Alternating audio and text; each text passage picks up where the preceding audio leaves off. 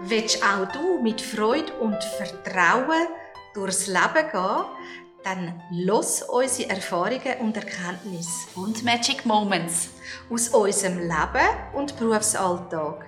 Wir laden dich ein, mit unseren erfrischend ehrlichen Geschichten voller Vertrauen den Blick nach innen zu richten. Hallo zusammen!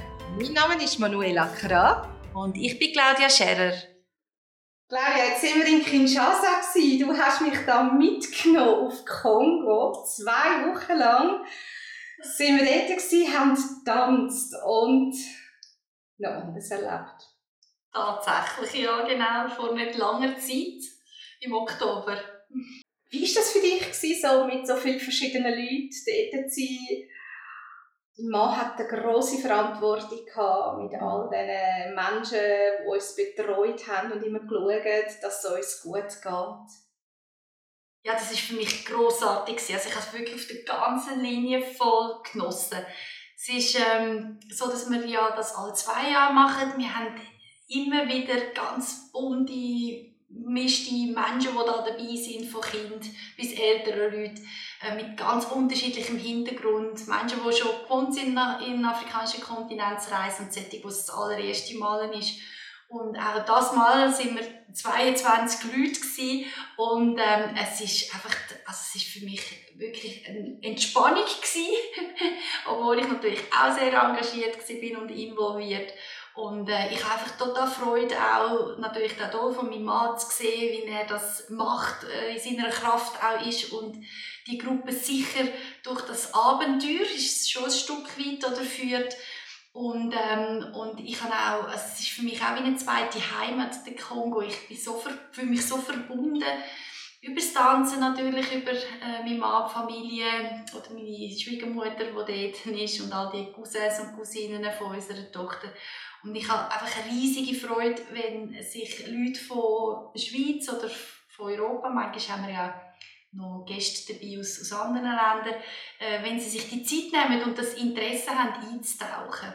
Was mich besonders beeindruckt hat, ist das Tanzen, auch die traditionellen Tänze, wie sie von den Jungen noch praktiziert werden und mit was für einer Leichtigkeit sie das, das uns jeden Tag immer wieder versucht haben, mit viel Engagement überzubringen, dass wir die Schritte irgendwie nachtanzen können. Ja, das ist undenkbar. Ich stelle mir dann einmal immer vor, wenn ähm, irgendwelche ja, Leute aus dem Kongo würden in so eine Profi-Ballett-Tanzgruppe kommen und sagen, so, wir sind jetzt für zwei Wochen da und würden gerne mit euch mittrainieren.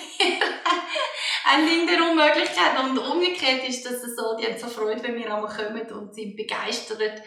Und haben übrigens noch ein grosses Fest gemacht, wo wir dann weg sind, ähm, weil sie sich so gefreut haben, wie wir uns da eingeladen haben und mit ihnen in Kontakt sind. Also es ist wirklich ähm, immer äh, ja, grossartig, das zu sehen. Und äh, ja, der Tanz ist enorm präsent. Es ist so, dass es nicht wie unser Vorurteil ist, einfach jeder, der äh, im Kongo lebt, kann tanzen. Das ist tatsächlich nicht so. Das hat wirklich auch damit zu tun, dass sie sich eben auf die Traditionen, die, die traditionell tanzen, Geschichte auch erfahren Sie wollen wissen, woher die Rhythmen kommen, was sie bedeuten. Und, ähm, und das sind auch nicht alle, oder, wo das, wo das einfach können. Und wenn da sich jemand anders interessiert, oder, dann sind sie völlig ähm, hin und weg und, und machen da mit uns mit. Und wir haben ja auch immer das Glück, dass wir nicht einfach einen Tanzlehrer haben, der vorne ist und tanzt, sondern wir haben eben die ganze Gruppe fast, oder ja, einen Großteil von ihnen, die dann mittrainieren und dann kommen sie immer, ja, immer jemand tut sich dann ähm, an einer Schülerin widmen und, und tut mit ihnen zusammen tanzen, die Diagonalen oder eben auch, wie man Choreografie tanzt. Und das ist für uns natürlich super wertvoll, weil dann können wir wirklich abschauen oder sie können einen dann direkt auf, auf, ja, auf Sachen hinweisen, oder, wo wir ähm, können verbessern können. Also ich habe von meinen Kindern ein Kompliment bekommen. Ich habe ihnen ein kleines Video geschickt. Und sie haben gefunden, zuerst habe ich gemeint, sie sei ironisch gemeint, aber sie haben gefunden, doch, du machst das ganz gut für das, dass es ja eigentlich das erste Mal ist. Völlig. Also du, für dich ist es völlig neu gewesen und auch für andere, die nicht viel ähm, Afro-Tanz machen oder afrikanisch tanzen. Und es ist eben möglich. Also es wird natürlich auch wie so unterstützt durch das, dass wir eine ganze Gruppe sind. Und dann, ich denke mir, also so nehme ich es wahr, was, was jetzt ähm, Kongolesen im, im Grossen auszeichnet, ist die enorme Präsenz in der Gegenwart. Sie sind einfach sie sind in dem, was sie machen, präsent und haben dann Freude, wenn sie etwas machen. Manchmal haben sie auch Kritzka untereinander, wenn sie eifersüchtig sind oder so. Aber das ist dann so ansteckend, dass ähm, ja, im Hier und Jetzt eben miteinander das Tanzen, dass es einfacher fällt, dass es wie so mitgezogen werden. Also ich, ich finde auch, ich tanze jedes Mal besser, wenn ich dort bin, wieder, wenn ich dann auch wieder da zurück bin. Und also noch etwas zum Tanzen, das hat jetzt zu mit dem Boden. Sie haben uns ja zwei, drei Mal vortanzt, verschiedene Gruppen. Und es hat mich so beeindruckt. Am einen Ort hat es ja Sand am Boden gehabt ja. und Stein. Und ihre Art, ihre Gangart, sich zu bewegen auf dem Boden, ist dermaßen anders, als wir uns da bewegen. Ja. Sie haben die Steine nicht berührt. Sie haben, also man hätte sich können alles brechen und das ja. ist nicht so gewesen. Und auch auf der, an dem Ort, wo wir getanzt haben, ist es ja ein Betonboden mit auch ganz vielen Löchern und ich habe sehr wohl beobachtet, wie sie jedes Mal den Boden berühren und ich glaube, das kommt wirklich noch von früher, das haben wir da verloren. Ja.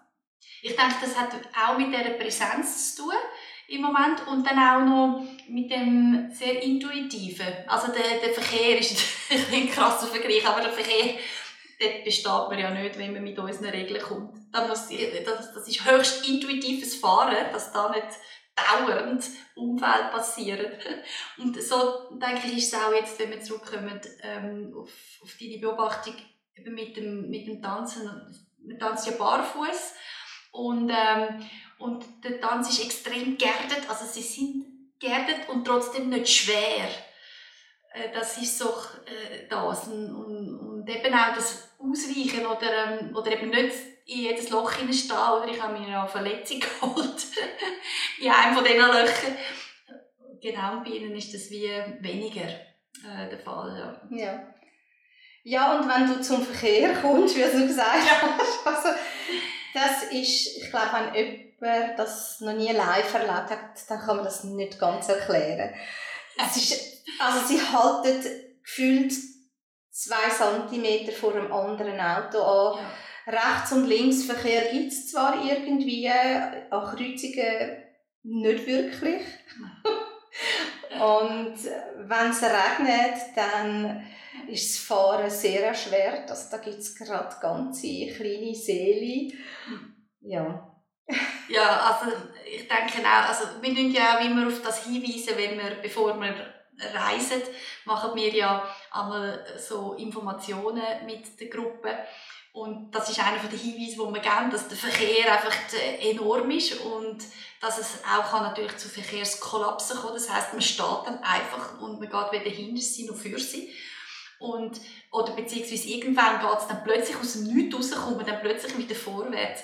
Und äh, wir haben wirklich alles erlebt auf dieser Reise. Also wir haben es einmal zur Nacht erlebt, wo irgendwie ein Auto über, über eine Tankstelle einfach sind drüber reingefahren, dann auf, der, auf unserer Spur plötzlich unser Auto entgegengekommen sind oder unser Fahrer auf die andere Spur ist und irgendwie mit allen Autos entgegengekommen ist, dann wieder innen und, und, und halben über Stege sind gefahren. Also unglaublich und, und mit im, in dem Chaos rein sind Leute, die äh, für unsere Sicherheit auch gesorgt haben, raus und haben angefangen, den, den Verkehr zu regeln und sind selber, also ich habe jetzt mal gedacht, mein Gott, dass die nicht angekarrt werden, weil die sind dann mit in dem Chaos gestanden und die Autos sind wirklich, also die haben sie schon fast berührt, aber irgendwie dann doch nicht. ja, also äh, äh, es ist schon fast ein Theater, ein Live-Theater. Ja. Was mich auch sehr fasziniert hat und ich mir nicht so große Gedanken gemacht habe, außer dass ich dir gesagt habe, dass ich ja vegan ist, ist das ja. Essen gewesen. Also die liebevolle Zubereitung von diesen verschiedenen Gemüsearten. Ähm, ja, es hat, hm, wie soll ich das sagen? Die liebevolle Zubereitung von diesen vom Essen, mhm. das haben wir richtig gespürt. Ja. Und ich halt jetzt, wo eben vegan ist, sie hat sich immer so bemüht und gesagt, nein, es darf niemand etwas von diesen zwei Töpfen essen, die sind nur für die Frau dort. ich kann auch noch dürfen übrigens. also es war ja. wirklich sehr, sehr gut. Gewesen, ja. ja, tatsächlich, also es ist Slow Food. Oder sie fangen am, am Morgen früh an und dann haben sie, äh, sie auf so Kohle kleine Kochfelder, so Kohle, wie sagt man, sind so aus Eisen, sehen eigentlich noch, noch schön aus und dann mit Kohle tun sie wie eine Pfanne ähm, auf einer Feuerstelle oder so tun sie, tun sie kochen und auch ähm, mit dem also mixen oder sie tun viel ähm, zum Beispiel äh, auch Tomaten oder sowas brauchen und Zwiebeln tun sie mit, mit verstampfen in so einem Holz ähm, Behälter, ich weiß jetzt gar nicht, wie man dem auf Deutsch sagt, ähm, und, und das merkt man einfach, das, das gibt dann wie einen anderen Geschmack und es ist einfach total frisch und ja, wie du sagst, liebevoll zubereitet. Die Reise war für mich eine ganz grosse Bereicherung und wenn auch du willst, das nächste Mal miterleben, dann melde dich bei der Claudia. In zwei Jahren geht es wieder auf Kinshasa.